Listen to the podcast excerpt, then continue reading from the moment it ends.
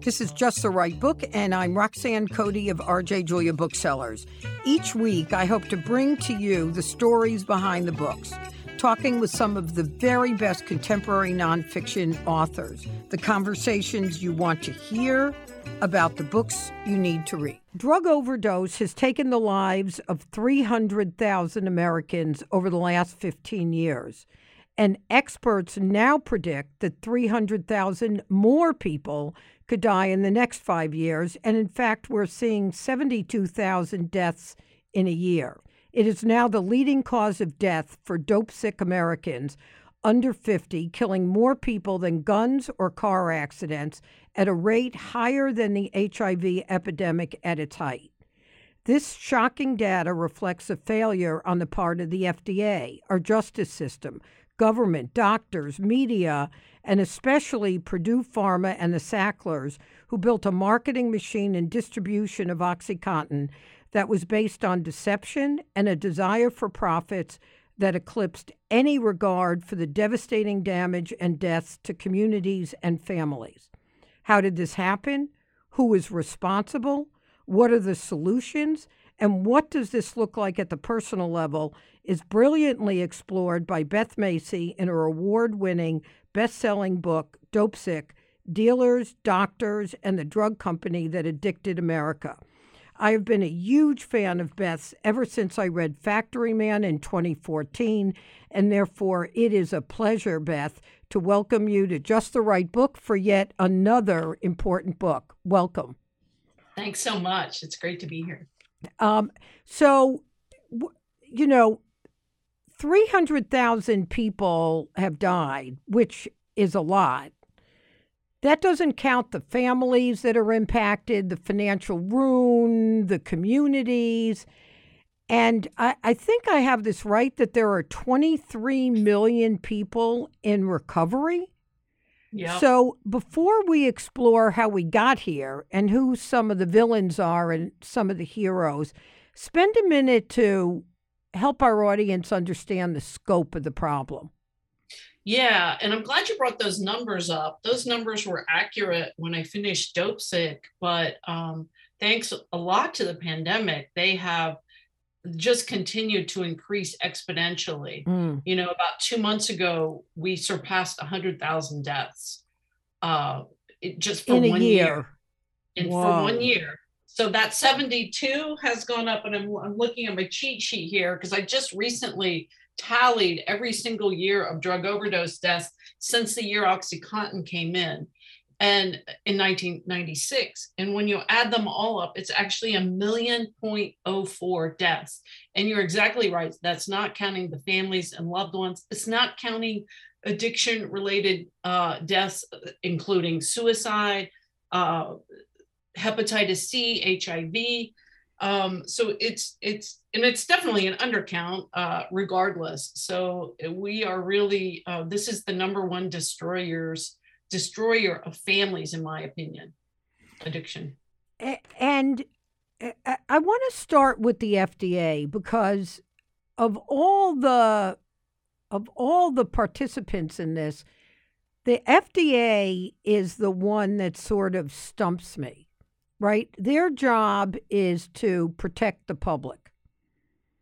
And when OxyContin uh, came out in 1996, what did they do in their approval that allowed this to go exponentially out there and become as addictive a drug as it is? Well, they allowed Purdue to get away with saying in their um, in their literature that came with the drug that it was because it had a time release system, the Contin system, it was supposed to bleed out over 12 hours, that it was therefore safer than competing immediate release opioids like Percocet, Vicodin, Lortab. And there's all kinds of shenanigans that went on behind the scenes to get this drug approved with basically no real studies done to, to, to prove its safety and efficacy. uh, I, we go into some detail in the new series in Hulu because a lot of information has come out about the role of the FDA since I published Dopesick. We had a document leaked to us uh, while I was in the writing room for the show last summer, uh, showing that the medical review officer at the FDA actually uh, encouraged Purdue to rent uh, a suite of hotel rooms so they could work on the language of the approval together. I mean, that's unheard of. Is this Curtis and Wright? This is none other than Dr. Curtis Wright, who 18 months later, after stamping approved on Oxycontin, goes to work for Purdue Pharma, tripling his government salary, making um, almost $400,000. So, so, so Beth, let me ask, let, let's just focus on that for one second because, eh, you know, there I, I don't even know how to ask this question because it's so shocking to me, and, and which maybe makes me sound beyond naive. But what was the motivation for FDA to cut Purdue that kind of slack? The 1% as you describe in the book, was based on like a sentence in an article from 1980 somewhere. There wasn't a study. There wasn't a anything. It was a letter to the editor. It was literally a letter Journal. to the yeah. editor. So, yeah. what was the motivate? What what was going on in the brain of Curtis Wright or the FDA? Did Purdue, you know, get Curtis to uh, did did he basically bribe him with a job? I mean, what happened there? We do not know that it's straight out quid pro quo. We we know that this this hotel suite was rented and that it was highly unusual that uh, the Purdue executives would be allowed to actually author some of that language. We know that Curtis, um, it later, four years later, five years later, in 2001, he helped um, you know, make it so that when the black box warning did come as a serious rebuke, uh, they also got what they wanted. They got rebuked, and yet they got to say the drug was safe for extended pain. Um, so at every turn, when the FDA could have made a real decision on behalf of consumers and could have been the watchdog that they're supposed to be, they sided with industry. Now, when you tease back the layers on how that is allowed to happen, it goes back to deregulation and, and Reagan. Um, you know, and and ironically, it goes back to a lot of the uh, deregulation of drugs that began when the government wasn't responding to HIV/AIDS drugs. A lot of the regulations got um, you know sort of cast aside so we could get those life-saving HIV drugs on the market and in that window, industry ends up becoming uh, the number one funder of the FDA. 65% of the FDA's regulatory budget is now paid for by industry. Let, let me let me walk that back a little bit, Beth, because it's a, a lot of information. So yeah. The regulatory environment was loosened in order to accommodate drugs that could be helpful quicker to the public to get approved for HIV and for AIDS. HIV AIDS. So that then, was in place. Yes, and then but deregulation was already happening. You remember uh, Ronald Reagan, the government is bad, all this kind of ethos, and those two things combined. Uh, by the time uh, the FDA is looking at OxyContin in 1995, it comes on the market December of that year, um, you had this situation that, you know, a lot of revolving door practices were happening and, and continue to happen. I mean, there was a law passed under Obama in 2017 that was basically um, uh, kneecap the DEA from going after suspicious distribution orders and it was written by somebody who had been a lawyer for industry.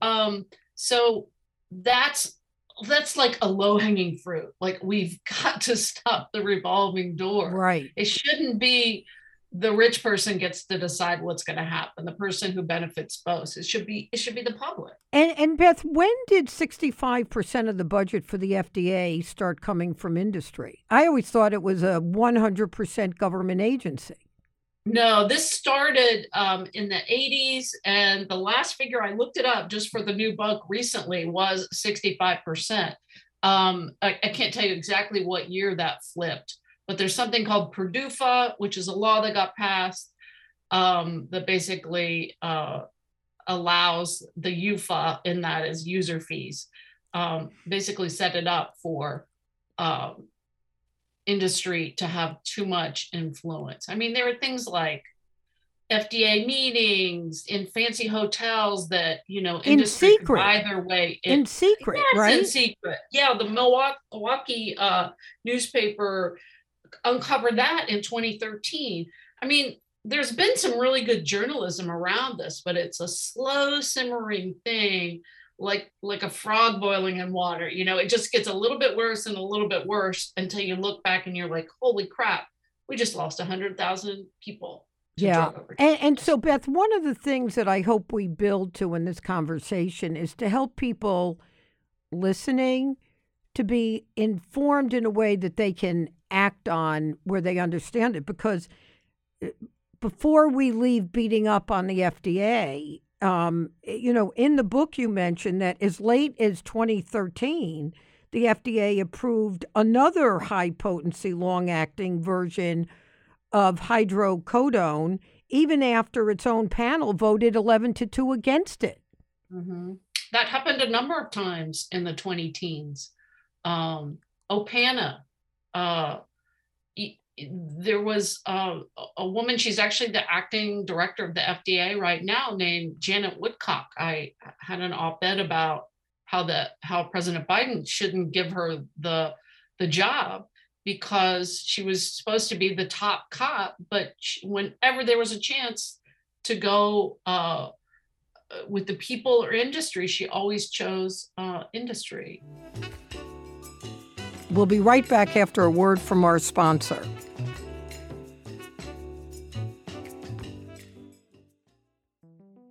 I want a vacation that can make the fun happen. For me, the best parts of a vacation are the ones that surprise you. I call those fun expected moments, and I get those from FunJet Vacations. FunJet Vacations offers vacation packages to your favorite destinations, such as Mexico, the Caribbean, Florida, Hawaii, and more. For over 45 years, they've delivered friendly, reliable service so you can focus on the fun. Right now, you can use promo code FJ50 to save $50 on your next FunJet vacation. Get more moments that are fun expected. Surprise yourself at Dreams Resorts and Spas by AMR Collection at funjet.com or call your local travel advisor. Restrictions apply.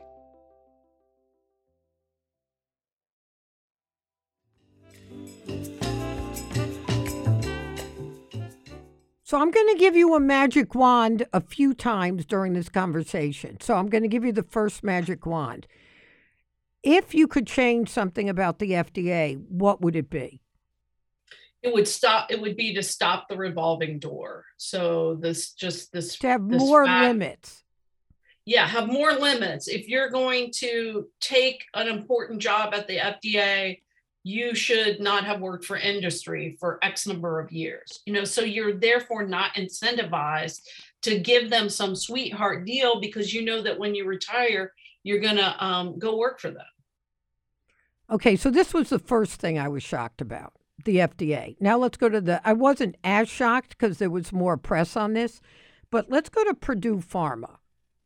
So uh, before we even go into what Purdue Pharma did in the case of OxyContin, I was very um, amused, I would say, by Arthur Sackler, who was one of the founders of Purdue Pharma actually developed his reputation by figuring out that he could use perks for doctors and misleading scientific information to um, uh, sell um, uh, Via- not not Valium. Valium that he could use that all that material to get Valium to be have exponential growth. So it was in the DNA of the Sacklers to be doing this.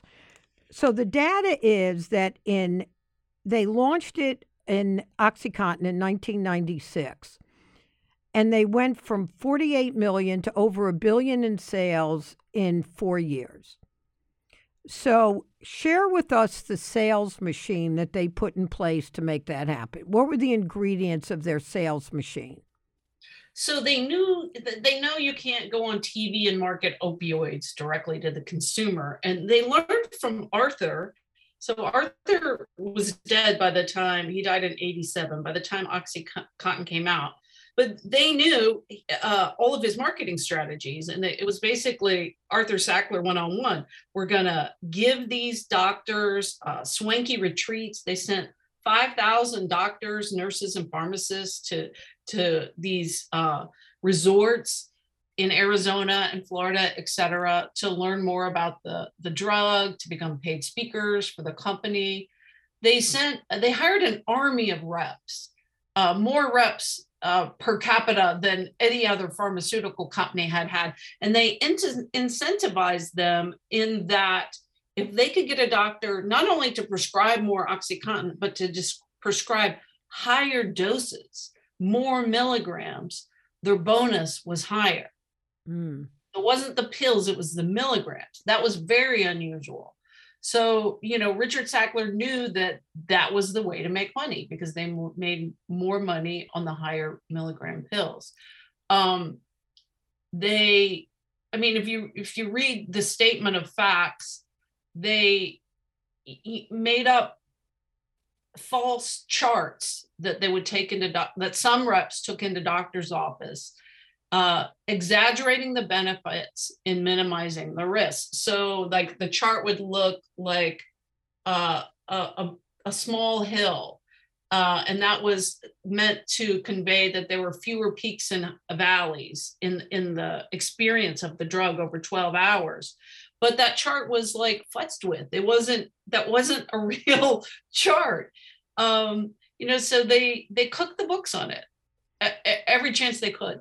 And and so they've got this sales machine in place. They knew to go to the communities that already the doctors that were already prescribing a lot of Percocet. They were, as you said, incentivizing the sales reps. They were providing perks for the doctors. They were ignoring what they knew. They were ignoring that the coding on the drug, which was presumably the protection against uh, or or mitigating against addiction because it would that would modulate uh, the um, way the drug was intaked. But they knew quickly uh, uh, that people figured out how to scrape it off and therefore get the immediate rush which would increase the opportunity for addiction Absolutely. Yeah. And I go into great detail in the book about it. Um, you know, I found the first cop that saw it being sold on the black market in this little town in the coal fields of Virginia. And he's like, you would see people walking around with green and orange sh- smears on their shirts where they had put the pill in their mouth, let the coating, the time release uh, mechanism, the safety, if you will, melt off, and then they would crush it. Uh, to to snort or inject. And you know he remembered uh, this uh, confidential informant leaning into his police cruiser telling him you know as early as like 1997 this feller's got this new drug he's selling up the street. It's called oxycontin and he says it's great. Mm. you know and like you go to these little towns and every doctor every nurse, every family, every cop has a story about the moment when they went, holy crap, this is to destroy our town. And, and, so, one of the um, enormous aids to Purdue in selling this drug and the information was simultaneously with the release of this drug, pain became the fifth vital sign. And um, there were charts that were put together that were like, you know, your your um, your your pain score with the little smiley face. With the little smiley face, and we got to the place where uh, the the gold standard of medical care was zero pain tolerance, right? So this was a companion, and in fact, um, David Haddox, that was the was he the medical director or what was his job at Purdue? Yeah, he was the medical director, and he, but prior to working for Purdue, he had come up with the phrase pseudo addiction. And so they hired him because they really liked his take on addiction, which is that there's no such thing as addiction. If you're still in pain and you're taking our medicine, uh, the cure to pseudo addiction, when you show up and you're exhibiting signs of uh, addiction, it's it's to take more opioids. And, and in fact, so he would go out and claim it was safe and reliable with addiction rates of less than 1% and that that it would be good for um, wisdom tooth surgery and moderate back injuries, bronchitis. And so the FDA knows that, but did the doctors not really so the you know their partners were the doctors in yes, in doing but this. It was like it was kind of like everybody was saying it. You know, everywhere you looked, there was this message that pain is the fifth vital sign. And when you dig just a little bit below the surface, it's big pharma that's like paying for these campaigns and supporting these pain foundation and pain orgs.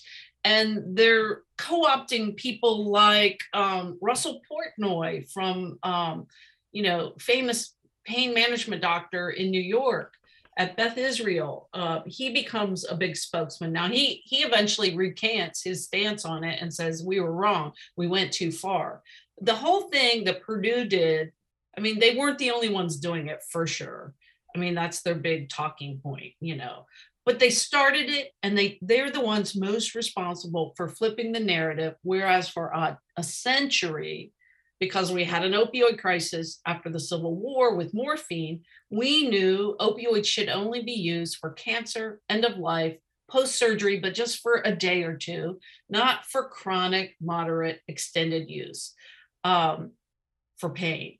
And what they did was they flipped it. Um, and some people were being undertreated, uh, but they took that uh, minority of people that that should have been getting treatment and they said now oh it's safe for headaches lower back pain. I mean what person doesn't have lower back pain from time to time. Tmj uh, wisdom tooth surgeries. And not only did the initial folks many of them were were addicted through no fault of their own but their kids and the neighbors kids and their grandkids because they were giving out so many opioids um, way more than a person needed typically. There would be all these med- medicines sitting in their medicine cabinet. And so rather than just experimenting with beer and marijuana like my friends and i did uh, as teenagers now kids are experimenting with these pills. And that's really a lot of folks come to heroin starting out with pills but a lot of them uh, start out with pills that aren't even prescribed to them. Just it's just that they've been so massively overprescribed in um, the, the the communal medicine cabinet of Americans that they're there for the taking. So you know, one of the things I'm I'm curious about is, and you talk about this some in the book, that there's been a surprising lack of outrage about what's going on. I mean, I think your book um, and the Hulu series hopefully will begin to change that. But I, I was trying to think about the role of the media, and I I was thinking. Is it that we fault the addict? You know, it's like the gun lobby's theory that it's not guns that um, mm-hmm. kill, it's people who kill. It's not the drug that's the problem. It's it's the abuser. Do you think the lack of outrage we've had as a society is related to the stigma of how we think about addicts or how we think about rural America, which is where we thought it was going to stay. And oh, well, it was in rural America. I mean, what, why hasn't there been the outrage? Well, one of the things that it was like this slow simmering story. It starts in 1996. It starts at the same time that in these rural distressed communities the jobs are going away right and so that people quickly realize they can they can get a doctor to write them oxy they can sell half and take the other half it goes for like an 80 milligram pill goes for a dollar a milligram on the black market. So they could get their neighbor to to go say hey i've been standing on the factory floor my back hurts and then split the proceeds. So it became this like side hustle like moonshine had been in the old days. And the national press largely misses this story. Now, I worked for many years for the Roanoke Times in Western Virginia, just on the outskirts of Appalachia. We knew the Oxycontin story as a crime story because I had a colleague who actually reported on the case that we tell the story of in the um, in my book and as well as in the Hulu show um, that first big case where Purdue admits criminally misbranding the drug. That happens right here in this community. But um, very rarely did the stories really make the news. And so not only did you have the, the factory jobs and the coal mines closing, you also had um, decline of legacy media, and which is something that just has continued to get mm-hmm. worse. You've got these little towns that many little towns don't have newspapers at all. And at the same time, to your point about stigma, which is dead on, we have all grown up with this drug war mentality that we have to uh, incarcerate folks who break the laws related to drugs rather than offer them treatment, even though out of the other side of our mouth, we say addiction is a chronic relapsing disease. Our main tool remains incarceration and policing. And we've got to begin to unwind the drug war in order to get uh, treatment, low barrier treatment accessibility to the scale to match the crisis, or we're just going to keep having declining life expectancies. And, and that's adding up to our urban rural divide, our nasty toxic politics. It's it's all interwoven. It's a it's a big complicated story that's hard to tease out but one of the things i like so much about the Dopesick show is it takes this 25 year history and it makes it not just entertaining but like you get it it brings it all into focus and, and so let's go to the uh, i want to come to the treatment and the solutions but one of the things uh, it, so you were you were one of the writers on the hulu series yes right which I did think. I thought it was brilliant. I thought I thought it was a series that I, I, that everybody ought to watch. I don't stop talking about it, and then encourage them to read the book um, to learn more. And I'll keep saying that. but one of the things that was in the series that was not such a big part of the book that I was curious whether it was for dramatic effect or it was something that was discerned afterwards, and that is Richard Sackler, you know, in the series is is played brilliantly to be like the evil corporate um, executive. And did he in but in the series it wasn't really clear that he was acting with knowledge that it was creating addiction. It was just about the money. But Purdue knew pretty early about there being a problem. Art Van Zee, who's one of your heroes in the book, wrote to them in 2000. So, did did someone like Richard Sackler or Richard Sackler in particular actually know the damage that it was doing and nonetheless created this behemoth that created billions and billions of dollars in profits? Well, there's this great book that came out last year called Empire of Pain by right. Patrick Radden Keefe, the New Yorker writer. And I mean, he implicates Richard in a huge way. Uh, he, as a micromanager of the company. Um, so a lot of our independent research that we did in the room came from talking to former employees who who also confirmed that um, Richard was very involved. Um, we know from the 07 case because they pleaded guilty to misbranding that the top executives at the company knew as early as 98 that the drug was being abused. They sent uh, Howard Udell, their lead legal counsel, sent his legal secretary, Maureen Sarah, into chat rooms to see exactly how it was being abused. And, you know, later she becomes addicted to Oxycontin. That actually happened. And mm. she gets fired for it. I mean, that tells you uh, a lot right there. right. Um, but everything that we portray um, you know, comes from the documents, comes from emails. Mm-hmm. Oh, uh, we sold the show uh, to Hulu in 19, and uh, you know, after that, like a lot of information came out in the Massachusetts lawsuit, uh, which was filed by the AG Maura Healey there, um, wh- who was the first to name the Sacklers. And then, you know, some other books came out, and it was just became a trope. People were leaking us documents. We were doing phone call interviews with former employees. Danny Strong, the showrunner, and I were um, to the point of then when Patrick's book comes out, you know, we were able to put in a scene that the lawyers didn't want us to put in because we only had one source on, and then now we had another source. And you know, literally, he was rewriting it the night before they shot the scene. So, I mean, and the story continues to evolve. Yeah. There's so the current case, so um, right right now, what's the status of the case? Because one of the judges said that um, the bankruptcy court does not have the right to limit the liability of the Sacklers or Purdue. Do I have that right?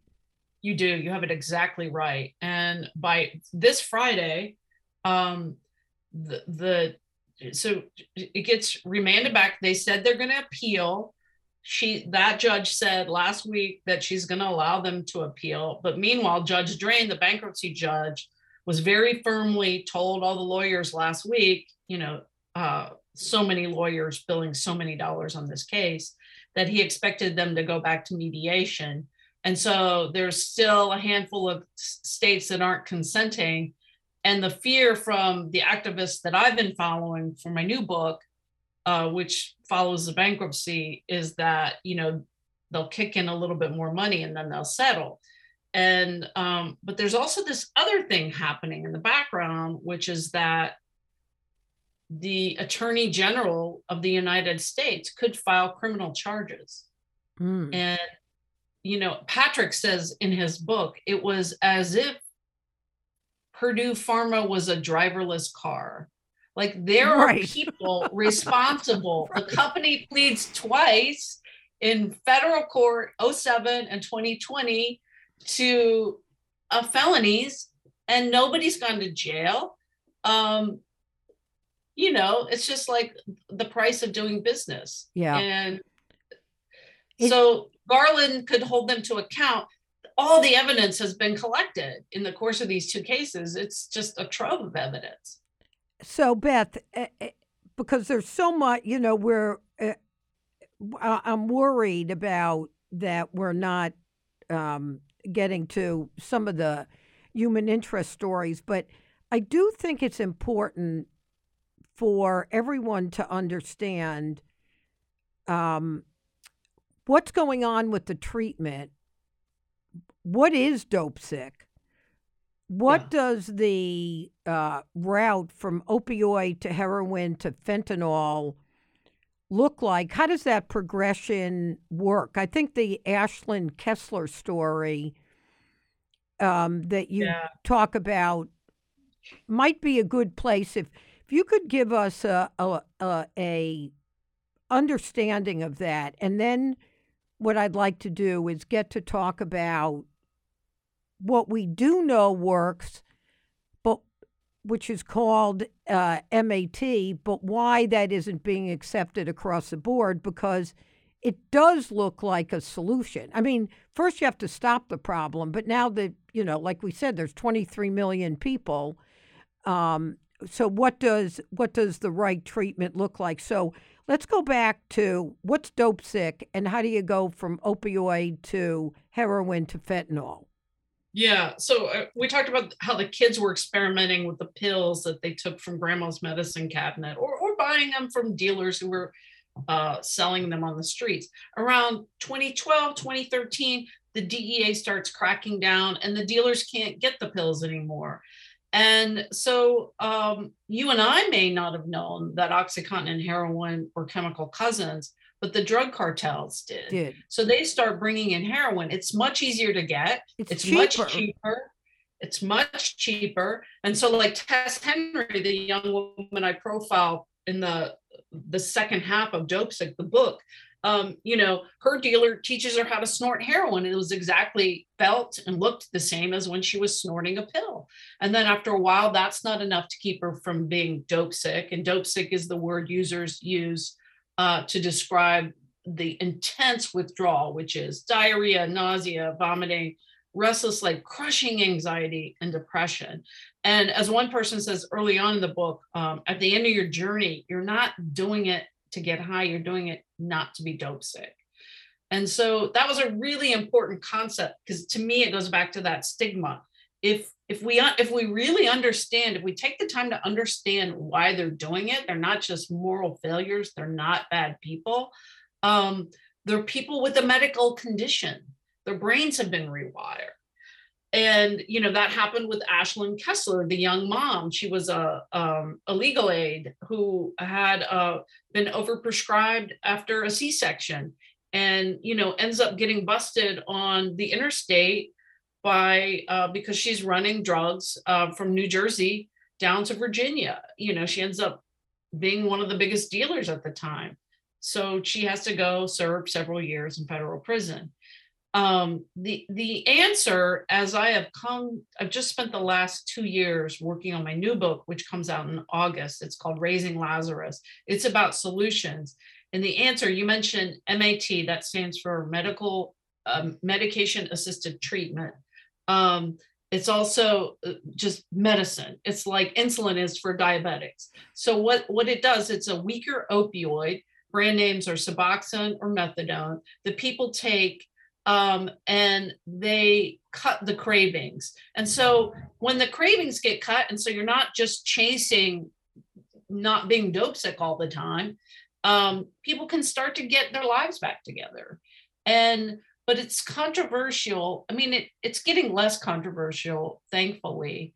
Um, but it's largely controversial because it is still an opioid. And some people, particularly abstinence only uh, people in recovery, will say, well, you're not really clean, a word I don't like to use, because you're taking Suboxone. And I saw this happen over and over as I was reporting the book. People, nobody would sponsor them at NA meetings because they were taking uh, Suboxone. Um, they were made to feel dirty. And um, this is you know there's more education about it now it was really important to me with the show that we showed this. Mm. you know it's a little wonky and in the weeds but i but i said we have to figure out a way that we get the message of how life-saving these medicines are. I mean you're 60 to 80 percent less likely to overdose and die if you're on these medications. Is it is it a quick fix for everyone? No it's not. And some people it takes them three four five different tries but I mean, part of the problem is we've set it up in this country that these medications are really hard to get. There's long waiting lists. There's some bad actors out there who do cash only. I mean, there's a number of issues that I think need to be addressed at a federal level to make it so everyone has access to the med- medicine as much as they have access, more access than they do to the drugs. And, Beth, you have, um, I, I might be overstating this, but if I read between the lines, you have real misgivings about the rehab systems that are in place that don't try to either accept or incorporate the other these these drugs that like methadone and Suboxone that you talk about. So they're like rehabbing them, sending them back out there, and they're really not. They're really not um, rehabbed. That their likelihood of relapsing is something like sixty five percent. Oh, it's higher than that. It's like 90%. Oh, 90. Um, right. I mean, different facilities will spout different numbers, but the data is really clear that um, you're much more likely to die if if if you're not on it. And two thirds of rehab facilities don't allow it. And part of it's staffing issue, you you know, the doc having the doctor there and and all that. But part of it too is this like anti-medicine bias that we need to address. Yeah. So Beth, um, it, to let, let me ask you one question. There was like one line in the book that uh, caught my eye, and it made me wonder how it impacted your interest in the story or affects how you report on it. And that is that you mentioned that you grew up in an alcoholic household. What, what mm-hmm. level of understanding did that give you in doing your research on this story? Did it how how did that impact you? Well, it's something I have that that hurt me a lot, you know, like we didn't have a lot of um there was no safety net other than my grandmother lived next door and I had a fabulous mom who worked her tail off. But my ba- dad was basically uh, a non-functioning person. And um I'm sure that's had some impact when I count back all the generations in my family and just the ones that I know of. Addiction goes back, mostly alcoholism, four generations. We now have a third of American families have say the opioid crisis has touched them personally. Mm. I mean, mm. I'm not alone. Say that statistic again. A third, according to a recent Gallup poll of American families, say the opioid crisis is a problem in their family. Whoa. That's stunning. Yeah. And the majority of Americans will say, according to another poll, that uh, they believe addiction is a disease. And yet, asked if they would want to work with somebody who is in recovery or had o- opioid use disorder or have them marry into the family or be live next door, you know, the answer is no. So we just have so much work to do to uh, get rid of the stigma because that affects if you really think it's just a problem with these moral failings uh, it's these people are bad people and they should be incarcerated you see it all through the drug war lens. So that's not gonna that's, that's not, not, gonna, activate yeah yeah. And so we need we need people to watch the show and read the books and read the many books by the way. There's six or seven or eight books now out about the opioid crisis and i mean really the great thing about the hulu series is is i mean it can be really dark at times but as i say eight hours you've got it. You've got all the high points. You've got the the solution to it. Um, and as i've learned um, in in my recent reporting about solutions the real thing is going to people where they are. And that that's this concept called harm reduction. You've probably heard of needle exchanges. New york city just started yeah, a safe that. consumption site pilot even. So that's this idea of we're going to still treat you good um, like a human being um, because if we do that we know you'll keep coming back and we're going to give you clean needles. We're going to give you fentanyl test strips. We haven't talked about fentanyl yet. That's largely what's driving these overdose increases. It's just so much stronger than heroin and easier to smuggle in. Um, but we're going to meet you where you are, even if you're still using drugs, because we know that any positive change, uh, as you define your recovery, is going to ultimately lead to better uh, health outcome for you and you know, if you're doing better for the rest of your family. So we know that people who go to needle exchanges, for instance, are five times more likely to enter treatment. And we know they use drugs less. They and and they use clean needles, so they're not spreading HIV, hepatitis C. Um, but it's just slightly counterintuitive enough that um, you know some people have real trouble with it. But I tell you, those people that have trouble with it need to just go visit um, some of these harm reduction centers that are that there aren't enough of them, but they are like with with uh, string and duct tape. They are holding a lot of the homeless population together. A lot of these folks have been abandoned by their families.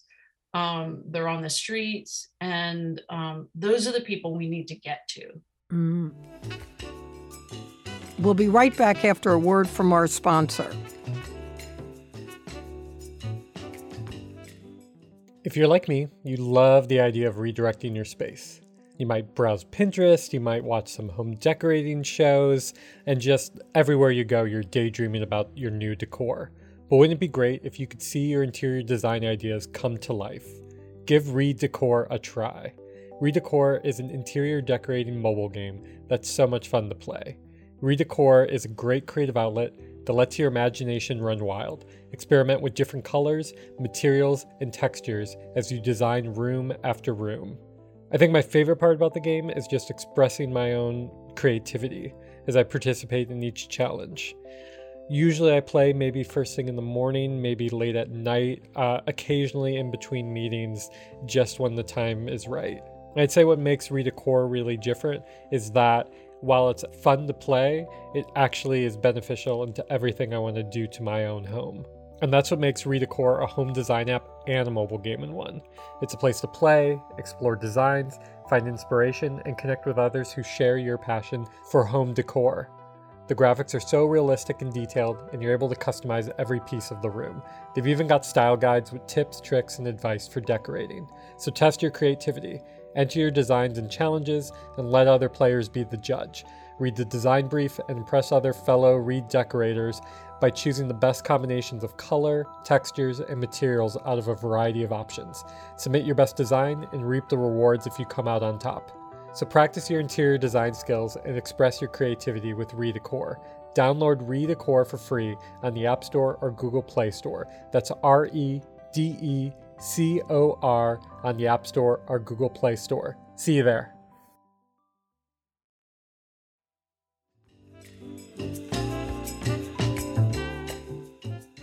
So Beth, in in closing, uh, you know, you dedicate uh, the book to uh, the memory of many people that you came across in the process of your reporting who died from drug addiction, and each of their stories, I thought, illustrated a way to realize how who and how this could impact. You know, you could think it wouldn't happen to you.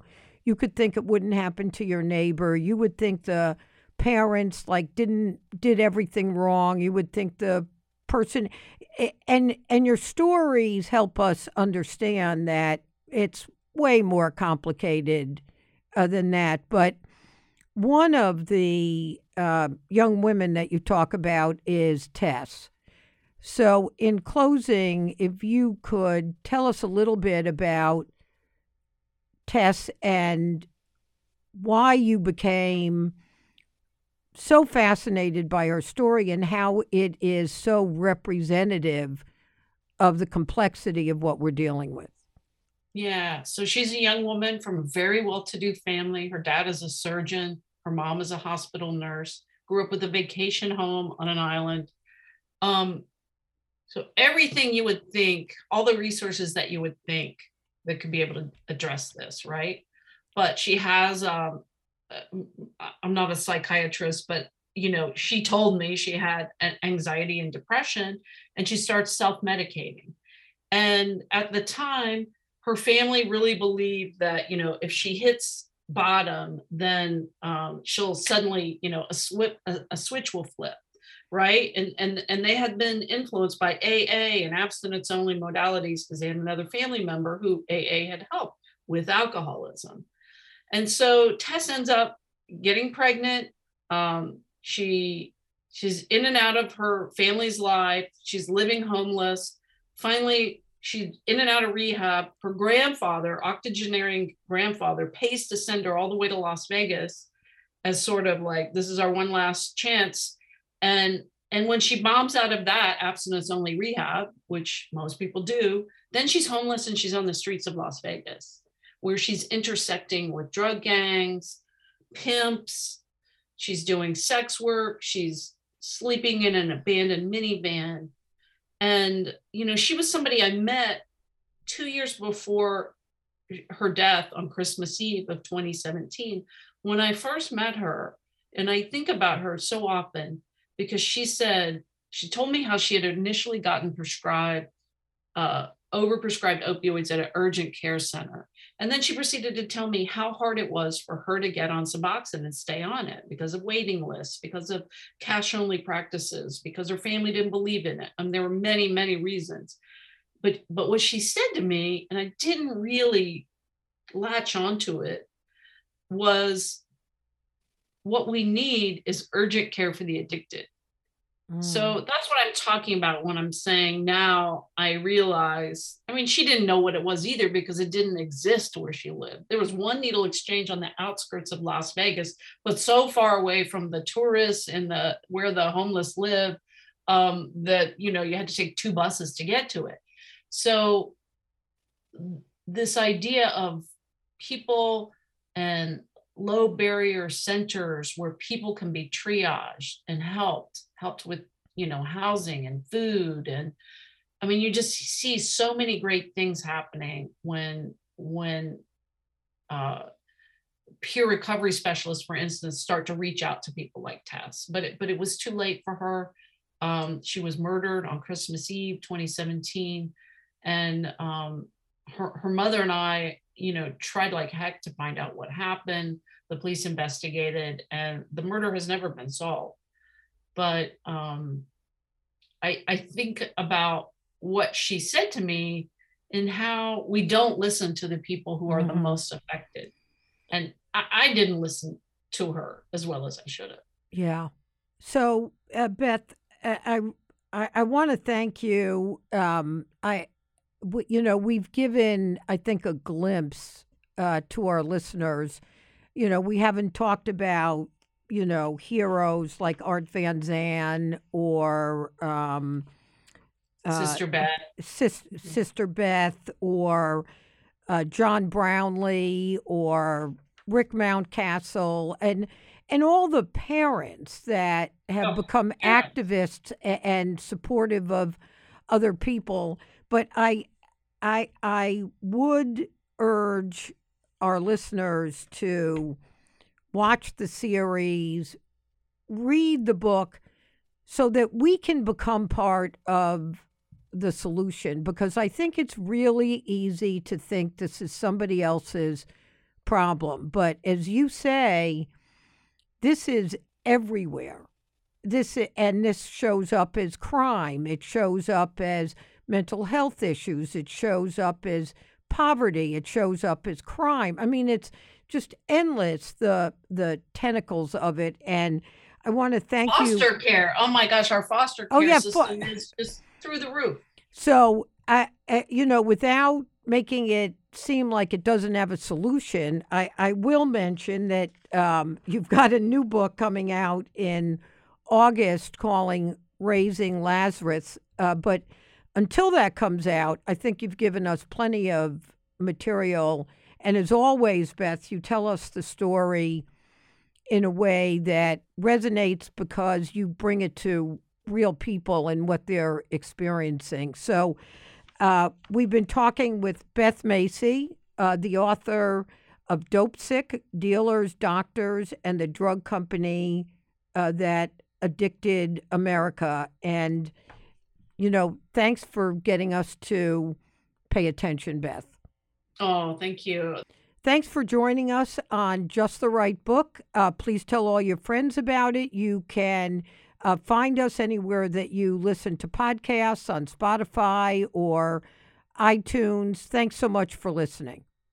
You've been listening to Just the Right Book with Roxanne Coady, brought to you by LitHub Radio. Produced by Roxanne Coady, Michael Selleck, Jonny Diamond, and LitHub Radio. Our editor is Justin Alvarez The original theme music is by Kurt Feldman.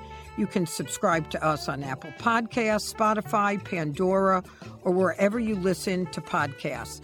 I'm Roxanne Coady, and thank you so much for listening.